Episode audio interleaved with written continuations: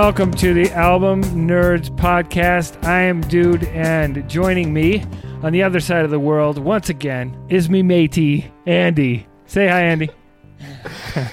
What's up, buddy? How's it going, everybody out there? Welcome to the show. Another edition of the Album Nerds Podcast where we talk about some of our favorite albums. This week on the show, we're going back, back in time, all the way to the year 1993. What a good year it was. Right, buddy? It was swell. I loved 1993. I thought I was uh, I was pretty happy with myself back then in terms of uh, who I was. I was early 20s. I uh, had a pony nub. I wore Oh. stupid looking. Yeah, that's right. I wore a lot of stupid looking clothes and thought I was um, proving something. I wrote poetry and performed it at open mic nights and generally was a douchebag. But at the time, I thought I was pretty freaking cool. So I enjoyed that time period. Worked at a record store, you know, just thought I was pretty much super cool. How about you? What were you nursing still? Uh, yeah, I don't think I had a ponytail at that point, but uh, I think I had a little, uh, a little, little tiny tail on the back. Like a rat tail? Uh, Or call you it, were uh, a, a duck's ass. I think they call it a DA. I want to say. What? I, I have no idea. I've never heard of such a thing. I so children were going around with a duck's ass on their. I'm pretty sure that's what it was called. Just like not like a full tail that you could tie back, but like a little point, an exaggerated point in the back of your head. Yeah, that's all I could get away with because I was like 13 or 14 or right, something like that. right, right. Oh yeah, I'm. Yep. So at that peak of that era, I felt like I was king of the world, but I was not. I was a freaking loser. It should become more and more apparent as the years wear on. I hate that part of getting older. You realize what a dink you were when you were younger, and you were Yeah, so right. convinced, so convinced that you're awesome. You know. well, I mean, every teenager at that age thinks they're the shit, and they learn they don't know anything. It's part of growing up. Yeah. So uh, what uh, what was going on in 1993? Let's kind of set the stage for the, our listeners. Yeah, so Bill Clinton was president. I think was his what his second year of presidency. Yeah, he was elected in 92, but would have been sworn in in January of 93. Okay, right. So he was just warming up. Had, uh, Lighting his cigar, if you will. exactly. Uh, we had a couple other big notable tech things happened. Um, the World Wide Web, as we would know it, was born uh, at the CERN laboratories. It'd take a few more years to really catch on, but that was when it all started. Um, yeah, also at the same year, um, a company by the name of Intel introduced the Pentium chip processor, which would come to power most personal computers for the next few years pretty big step forward for tech there, but then also kind of in the more political space, we had um, the bombing of the World Trade Center. If you remember that The first, first iteration, Yeah. the first one, yeah, New York City. Uh, I think it was also Islamic terrorists, if I remember correctly, that were claimed responsibility for that. And we also had the the Waco uh, standoff and that whole mess down in Texas with the uh, is it the Davidian Branch Davidians. compounds Yeah, the, the Branch, Branch Davidians. Yep. Yeah, yeah. Yeah, so it's weird, you know. You think everything is so screwed up now, but it was then too. There was there's screwy stuff all through our history, and I think it's part of it because of the World Wide Web. More people know about things, and more people talk about things because of social media and all that stuff. So it seems worse, but it's still probably equally shitty as it was then. but it was more, you know, things were more isolated. Everything wasn't so out there. All right. So, yeah, on the lighter side, we had TV shows that premiered in 1993, like Frasier, The X Files, NYPD Blue, if anyone remembers that one. It was the first show on, Great. yeah, where they showed butts on TV. Woohoo! Um, that was the big thing. Uh, a show, Boy Meets World, Conan O'Brien premiered, Power Rangers, all sorts of stuff was on in those days. Seinfeld was at its peak. Beavis and Butthead was around. The, you know, Saved by the Bell was a thing for you kids. But yeah, and then then in movies we had A Bronx Tale, Cool Runnings, which is a terrible movie, but it was quite popular. Uh, Jurassic Park, Groundhog Day, The Firm, The Fugitive, Sleepless in Seattle, Nightmare Before Christmas, freaking Mrs. Doubtfire, Wow. which I hate, Dazed and Confused, which I love. Um, just True Romance, just so many big. A Tombstone, I think, and just tons of movies. Wayne's World. The list goes on and on, people. Damn, some good movies. Now, since this is a music podcast, Andy, do you happen to have in front of you what albums were coming out in 1993 that are of note? Yeah, 93, man, it was a good year for music too. So we had Nirvana's last record In Utero came out as well as Doggy Style and Enter the Wu-Tang, 36 Chambers. Um, both came out that year. Siamese Dream from Smashing Pumpkins. That was a big deal. What else did we have? Pablo Honey from Radiohead. Bjork's debut record came out that year. Mariah Carey Music Box. I mean, some pretty influential stuff. Go ahead. The world was introduced to the Cranberries. I'm sorry, world. Uh, but Zooropa by U2 came out, which was kind of a major shift in the way that they sounded, and you know, just a lot of lot of stuff, a lot of good stuff. Tool, Undertow came out that year. So what we're going to do today is we're going to talk about a couple of our favorite albums from 1993, the ones that meant the most to us, or we think were the best, and we're also going to touch on a, a couple of fun hit songs or you know and, and talk about the albums from 1993 not stuff we necessarily loved but things we look back on and are kind of nostalgia bait at this point. So why don't we get started on this? What do you think? Let's do it.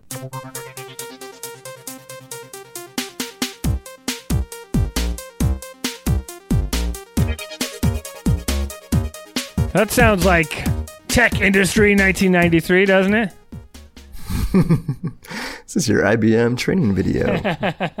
yeah i think we used that one before but i likes it so, shall we talk about a fun song from the period before we jump into a, a full record? well there was one that i thought of that i thought you wouldn't think of but then when i asked you via text what you were thinking about you named the very same thing so that kind of screwed us Yeah, well, that's, I mean, I think that's speaks volumes as to a very influential record and song from that period by an artist by the name of Meatloaf. Put out a record called Out of Hell 2, yeah he did which uh, I didn't really know. I mean, I was young at the time. I wasn't really around for the first iteration of his career. I guess in what, the late seventies, right when he was initially Yeah. popular. I believe Bat Out of Hell was 1977, if I'm remembering correctly. Yeah, it was. That was a big hit. It, the whole rock opera revolution was going on then, and you know there was quite a few hit songs off of that. Paradise by the Dashboard Light and Two Out of Three Ain't Bad were the big hits off of that. And he he wrote it with Jim Steinman, his music writing partner. Yeah, I just remember hearing. Uh, what, what's the song we're talking about? That we both thought of immediately as a 1993. I don't know if I'd call it a standout, but definitely a memorable song. Is uh, "I Do Anything for Love." You want to just play a clip of that, just in case anyone doesn't remember that song? I won't do that, but I won't do that.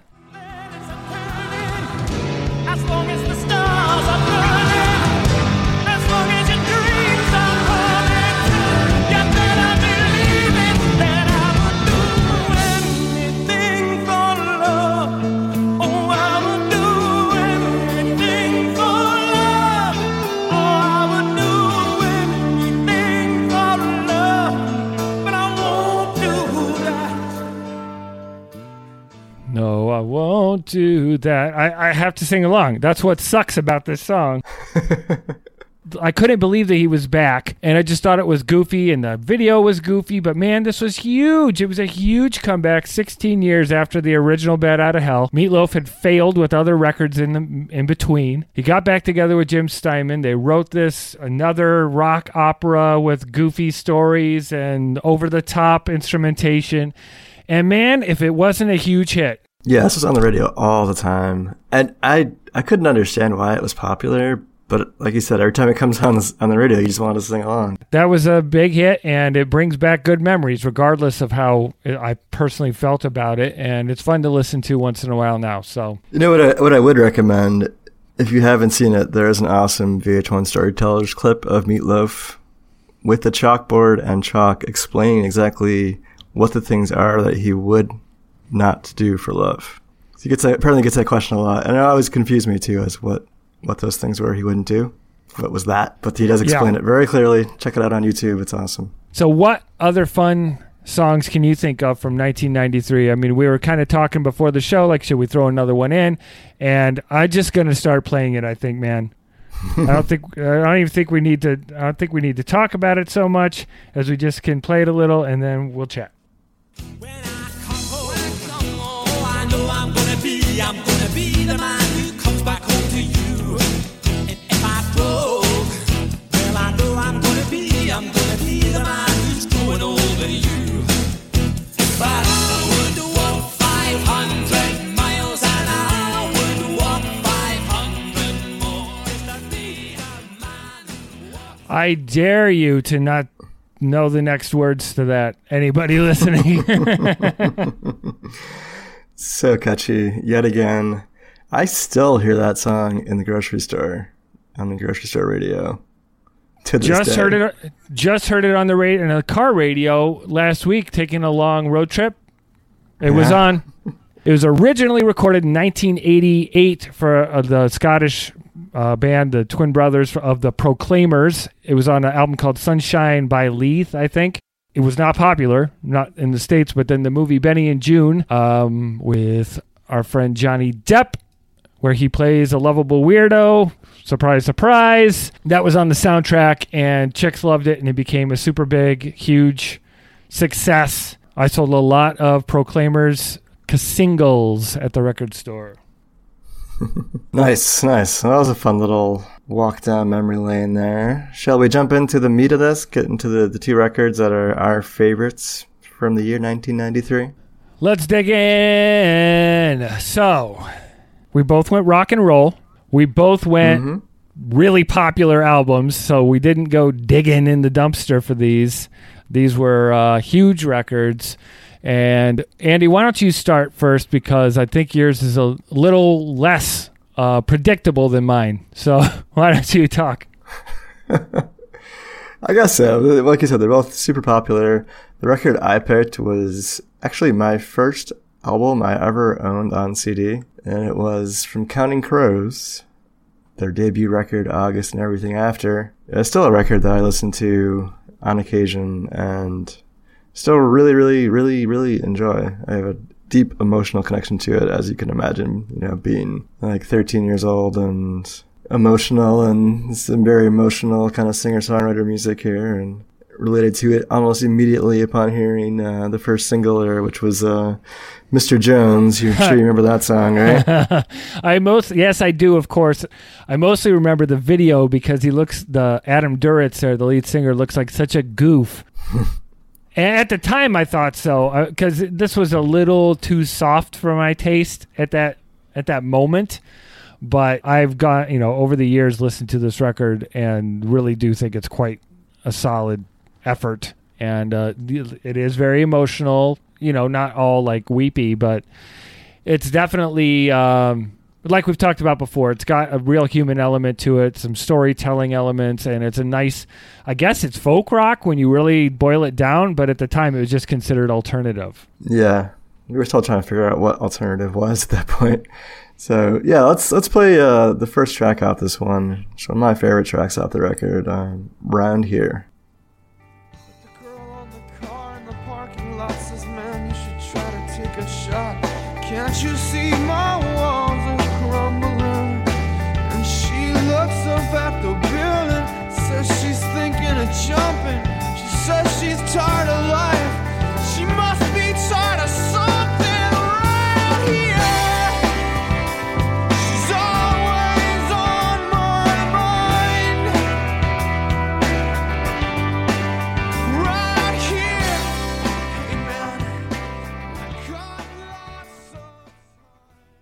So you got that super smooth, silky voice of uh, Adam Duritz there, um, as well as the band. The band is pretty solid. I mean, they they play well on this record as well as some of their future records. They you know they bring in some interesting instruments. You know, there's some piano and organ, and I think one track even has a an accordion on it. So a little different take. You know, still fairly accessible though.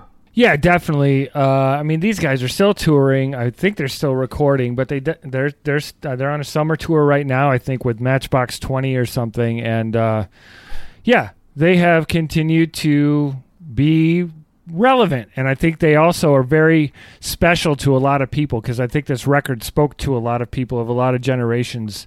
I've known people from all age groups that love this album, so I think that's a pretty big accomplishment. But he was like a very sensitive, emotional Yeah. artist, and you know, he's, Yeah. you know, they were they're from San Francisco. You know, they're often compared to, you know, bands like REM, Bruce Springsteen, Van Morrison. Um, interesting tidbit: T Bone T Bone Burnett produced this record. It was one of his uh, first production gigs. You know, now he's known as being one of the more influential product- producers out there. This was a record he kind of got started with. Um, yeah, I just the lyric. Around here. Know, That, oh, that, end, head, huh? that end of the song has always depressed me. You know, it's like, okay, that song was pretty mellow, and then that last round Uh. here, I'm like, you put what's wrong? Are you okay? Yeah, he must have gone through a pretty rough period there. I, there's a lot of lot of lyrics deal with you know love loss and just general sadness and uh, you know failed relationships. Um, let's play the last track off the record, which- I thought was always a standout. Um, "Murder of One." This this song deals a lot with. Uh, it's kind of an interesting take on. He's like he almost realizes that his girlfriend could do better than him, and that she would be happier if they weren't together. So he's kind of talking about you know getting rid of taking him myself out of the equation, and maybe uh, things would improve a little bit, which I always thought was kind of interesting uh, wordplay there. So yeah, let's hear uh, "Murder of One."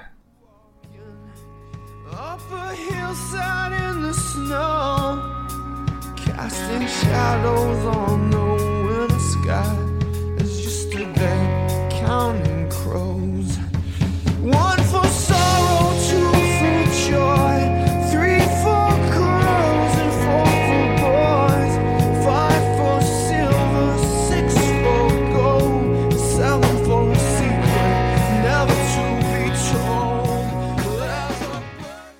Yeah, just I always love when you when you hear like the uh, the album name in the lyrics, or like in this case the band name actually comes out in the lyrics.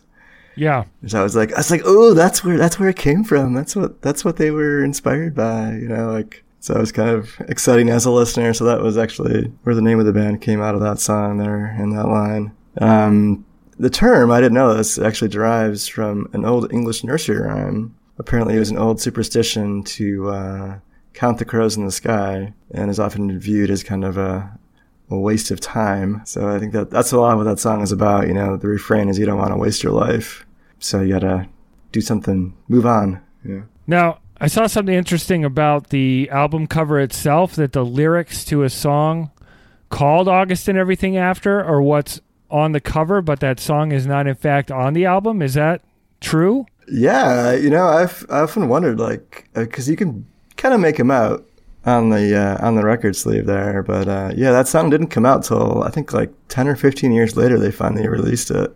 Yeah, it's not on the record, which is bizarre, but uh, you know, the record's pretty solid all the way through as it is, so I'm all for not changing it. Yeah, it's a it's a great record. It's fun to listen to. I'm glad that I had a chance to listen to it again all the way through. I haven't in a few years. Good pick, man. I I've forgotten that you liked that, and I didn't know about it being your first record. So Yeah, it's it's super fun to go back and listen to. I'm always a little worried that it's not going to be as good as I remember it, but after getting through it, it's it always puts a smile on my face. So, what you got, man? You got something a little bit gruffer, a little more grungy. One, two, three, four, five against one. Five, five, five against one. That's right, folks. It's the album that was originally titled Five Against One, but later became known as Vs. by Pearl Jam, the 1993 sophomore release by probably, at least in my life, the most important American band to exist in, in my generation uh, as far as I'm concerned. You know, the, on the level of bands like the Stones and the Who and Led Zeppelin, of their importance from their eras, Pearl Jam is that in my mind. And versus to me, their best, my favorite album Uh, it was it was not just that it was uh, Pearl Jam. It was rough. It was rougher than Ten. Their debut. It was angrier than Ten, and I was angry at the time writing my shitty poetry and trying to contend with that messy uh, pony nub. I remember going to the record store the day it came out. I didn't have enough cash, and my friend fronted me a copy. I still have the original one I bought. The list price on it was seventeen ninety nine. This is like at a That's a mall lot. record store. Well, you forget how. Wow. Yeah, we forget that was the regular price on CDs, and then they, you know, they sale price it down to fifteen. But CDs were expensive. That's why. That's why illegal downloading took over. If these things had been reasonably priced, I don't think it would have taken off so quickly. But anyway, the sticker, the actual sales sticker that was on mine, says five against one because they were printed. No kidding. yeah. Huh. So it must have been pretty late in the production process where they, Yes. they renamed the record then? Yeah, it was. I guess the decision was made that it was a little too um, negative sounding because it was kind of like them against the world, and they felt like uh, it was Uh-huh. kind of um, pu- sort of pushing people away. So Vs. was a more concise way to sort of say it. You know. Um, should we play some music first, or should we talk? Yeah, let's let's. I love the music, man. Let's let's uh play rear review win, review review mirror. Rearview Mirror, one of my favorite songs on the album. I don't believe it was ever a single. It's basically just about uh, putting shit behind you. Bad situations, you leave them in your rearview mirror. So let's take a listen.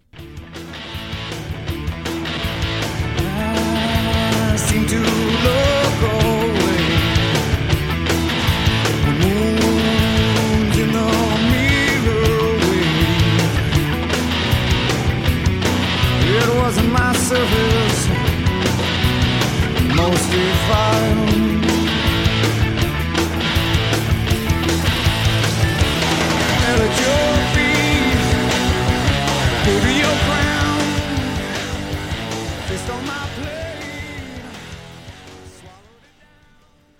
There were a couple things that stood out to me coming back listening to this for the first time in a while. I always thought of it as being like their aggressive record, but I kind of forgot how like rough and ragged it sounded like sonically. The guitars are super rough. Is even the vocals are kind of you know stubbly sounding, stubbly sounding, Hey, just kind of gruff sounding. yeah, You know what I mean, right? I get you. There's like a lot of guttural sounds going on here, and and then there's some tracks on here that actually the bass is like really driving and almost like funky at times.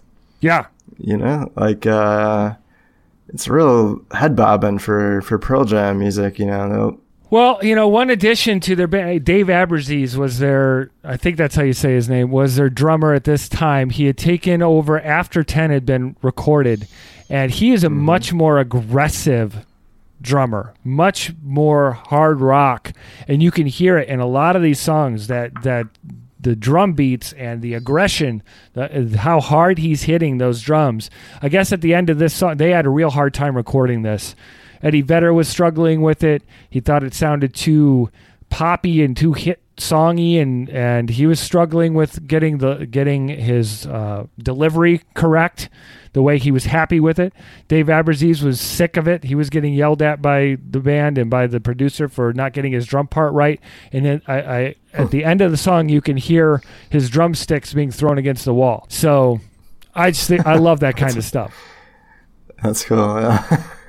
yeah, I heard a read an interesting quote from from Eddie Vedder saying, I, I mean, I guess I can understand like like they really ten obviously they just blew up and became superstars overnight. And you know obviously had a lot more money than they did before. And they, they moved down from from Seattle down into Washington to, or down into uh, California to record this record and apparently they were in a very nice studio and had nice swanky accommodations. And Eddie was saying how uncomfortable that made him and he just wasn't used to the, that lifestyle and much preferred to, you know sleeping in his car and not showering for days and that, that kind of stuff. So he felt very out of place in his surroundings and like you were saying had a very tough time getting in getting in the right headspace to record this kind of music. Yeah, you know, and so to follow up their monster hit with 10, they the whole thing was that they were kind of taking this anti uh, music establishment idea and they weren't gonna they were gonna try and capture how they sound live and and not make a copy of 10 and and do something uh you know in reaction to the kind of the weight of it all. And then this record comes out and it's even bigger it debuts at number one breaking a sales record at the time for the number of copies sold in the first week it stayed at the, at the top for five weeks it sold like 7 million copies. It was huge, and I just loved it. Uh, from the very time it was the first Pearl Jam record I bought, like the day it came out. 10, I listened to, my friends were into, but we had for months had been listening to demos and stuff that they had gotten there. My friends were into this big time. So we had some bootleg demos of some of these songs, and so I was ready, like Glorified G and Rearview Mirror was one of them, and so I was ready for some of these songs. And man, was I not disappointed. I mean, it kicks in so fiercely. Like it's almost heavy metal at times. Like Go and Animal, the first two tracks just kick you. They're hard, they're rocking. Then you got Daughter and Glorified G, which is about gun control and these songs all mean things. There's all, you know, there's social commentary in them and that's what really meant a lot to me as a fake poet at the time was that Eddie Vedder was like the real thing he was like Jim Morrison or something he was like a working man's poet and he you know it had Springsteen in him too you know like a that talked about real life stuff and cared about the world and I thought that was some kick-ass shit back then and I stand by it today It is kind of like the '90s Jim Bar- Jim Morrison. Totally. Yeah, I mean the song "Rats" when it's about rats, but it's really about how people are really no better than rats. That we swarm together and we're disgusting, and the humanity uh-huh. sucks. And I was like, yeah, humanity sucks. You know, because I that whole part of this era, I really, you know, the angsty young man thing was uh, I really connected with. So this record means a ton to me. Now I want to get into every track, and you know, we're we don't want to talk forever about this. Even the last track, "Indifference." is it's not hard rocking. It's like the absolute opposite, but it is like I just remember feeling like I was in a cave with just a single light, like a candle or something. This song is so I don't know, it's hard to describe, but it it, it like grabs you and just takes you to another place. What do you what do you think about it? I it, it's I, spellbinding would be the word that I Ooh. would think of for that song. Like it, it stands out from the rest of the record, but it feels like the message he's delivering there is so heartfelt and there's so much truth in it. I think, uh, man, I love it. Whenever they perform this live, it's it's always one of my favorite shows in the concert, and it's a good one, man. Let's let's let's give it a spin.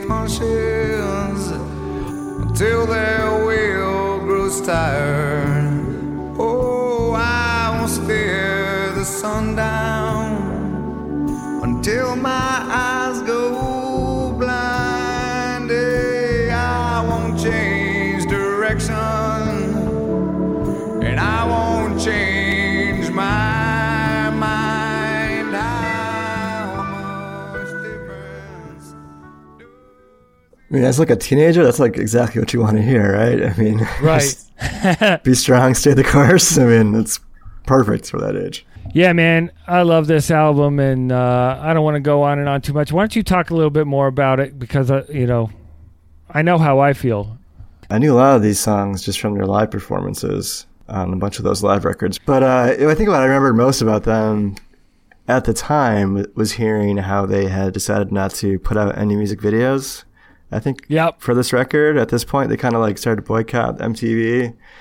And then did Ticketmaster boycott follow soon after, or, or how did It- that work into it? It came it came around the time of Vitalogy, which uh, I believe was Uh. released either late '94, early '95. I think it was like December '94. Well, it's definitely the vibe that was out there, and that's kind of how I remember them being at that stage of the career. Like they were the musicians, musician, and you know, trying to stand up against the man and the machine and all that shit. They did it for a short time, and I loved it. They're still touring. They're still making good records when they make them. None, mm-hmm. none as good as this, in my opinion. But still, they every record. I can't say anything they've come out with has sucked, and that's a big deal. So, thank you, Pearl Jam, for verses. Thank you for all of your records, but this one was something special for me. In 1993 was a great year because, although this was at the end, this was October. That uh, that fall of '93 was a lot of fun, and you were a big part of it, Pearl Jam. So, thank you. Yes, thank you, Pearl Jam and Counting Crows for some awesome music. Thank you, listeners, for listening to all our shit. And uh, we'd love to know what records you dug from 1993. Hit us up on Twitter or on our website and just shoot us a note. Let us know what your favorite record of 1993 was. Be curious to hear. Um, yeah, so what are we going to be doing uh, next week, man? I think next week we have some new album recommendations. So Oh, newer stuff. yes, we do. Got some new stuff from 2017. All the way forward. Well, yeah, kinda, kinda for me. Of course, I picked a band from the '90s. You're gonna have to tune in to find out who. All right. Well, good talking to you, everybody, and good talking to you, man. And uh, it was just really good. Good, good, good. Say good again. Say good again. I dare you. It's great. It was really great. Uh, yeah, so hit us up on Twitter and symbol at Album Nerds. Please subscribe to the show and rate us on iTunes. We'd appreciate it. Yeah, five stars on iTunes. Go to albumnerds.com to find our playlists and to comment and whatever and tell us what you think. And uh, tune in next week for the good stuff. Thank you again, everybody. Andy, you have a wonderful week. Yeah, you too, buddy. Catch you guys next week. See ya. Oh, man. Thank you.